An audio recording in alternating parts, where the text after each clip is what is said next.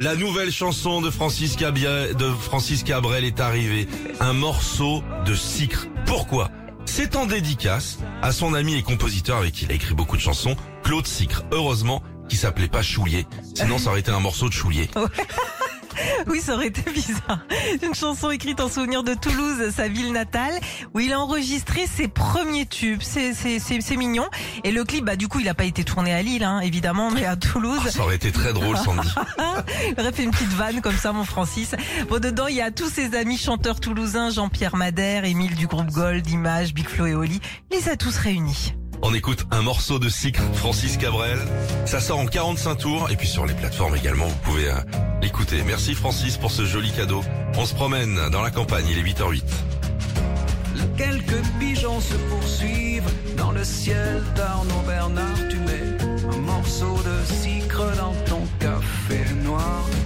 Tu mets un morceau de sucre dans ton café noir. Eh, c'est joli quand même. hein. C'est De, magnifique. de remercier une ville. Si un jour t'es une grande star, Sandy, peut-être pourra faire une chanson sur Le Mans. Ah oui, je pourrais. Je pourrais. 4 heures, voilà, les voitures qui Et les passent. rillettes sur le bout de pain.